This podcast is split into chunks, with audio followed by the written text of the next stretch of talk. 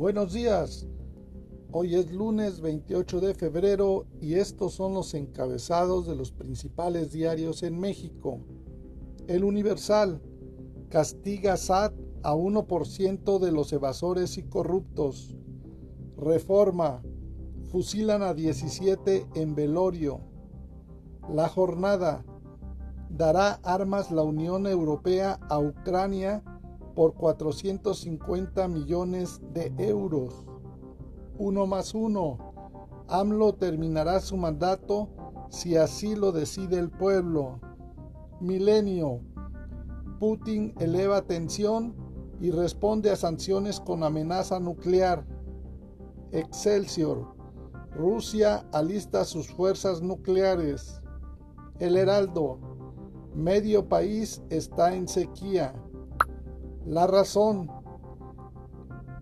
Eleva presión accidente y Putin ordena activar fuerza nuclear.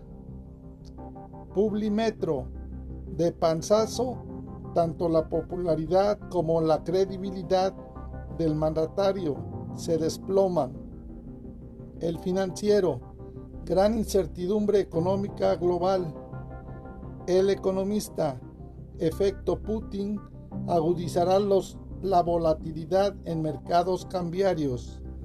Para estas y otras informaciones, te invitamos a visitarnos en www.bitácorapolítica.com.mx. Hasta la próxima.